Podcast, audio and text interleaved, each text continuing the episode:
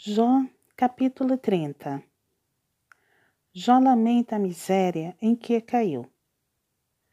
Mas agora se riem de mim os de menos idade do que eu, e cujos pais eu teria desdenhado de pôr ao lado dos cães do meu rebanho. De que também me serviria a força das suas mãos, homens cujo vigor já pereceu? De míngua e fome se debilitaram. Roem os lugares secos, desde muito em ruínas e desolados. Apanham malvas e folhas dos arbustos e se sustentam de raízes de zimbro. Do meio dos homens são expulsos. Grita-se contra eles como se grita atrás de um ladrão habitam nos desfiladeiros sombrios, nas cavernas da terra e das rochas. Bramam entre os arbustos e se ajuntam debaixo dos espinheiros. São filhos de doidos, raça infame, e da terra são escorraçados. Mas agora sou a sua canção de motejo e lhes sirvo de provérbio abominam-me, fogem para longe de mim e não se abstêm de me cuspir no rosto. Porque Deus afrouxou a corda do meu arco e me oprimiu. Pelo que sacudiram de si o freio perante o meu rosto. À direita se levanta uma súcia e me empurra, e contra mim prepara o seu caminho de destruição arruinam a minha vereda, promovem a minha calamidade. Gente para quem já não há socorro.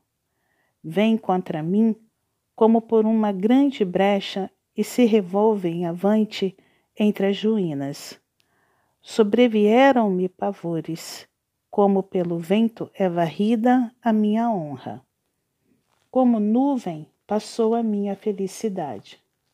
Agora, dentro de mim, se me derrama a alma.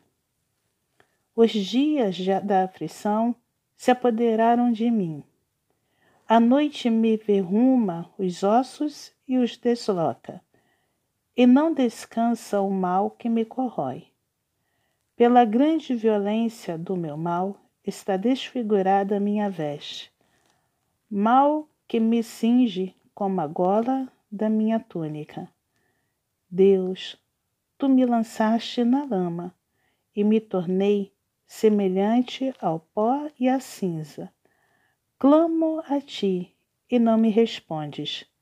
Estou em pé, mas apenas olhas para mim. Tu foste cruel comigo. Com a força da tua mão, tu me combates. Levantas-me sobre o vento e me fazes cavalgá-lo.